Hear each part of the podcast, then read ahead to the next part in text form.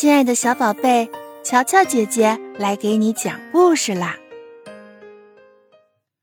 傲慢的小马。森林里住着许多小动物，有一匹小马，它十分傲慢。有一天，小马在山脚下遇到小狗，小马见小狗很瘦小，就十分神气：“你怎么这么瘦，这么小？你敢碰我吗，小狗？”你不敢碰我这么强大的身体吧？瘦小也是有用处的。瘦小有什么用处啊？小马刚说完，前方一块大石头就从山顶向他们冲来，眼看就要撞上他们了。小马吓得发呆，不能动弹。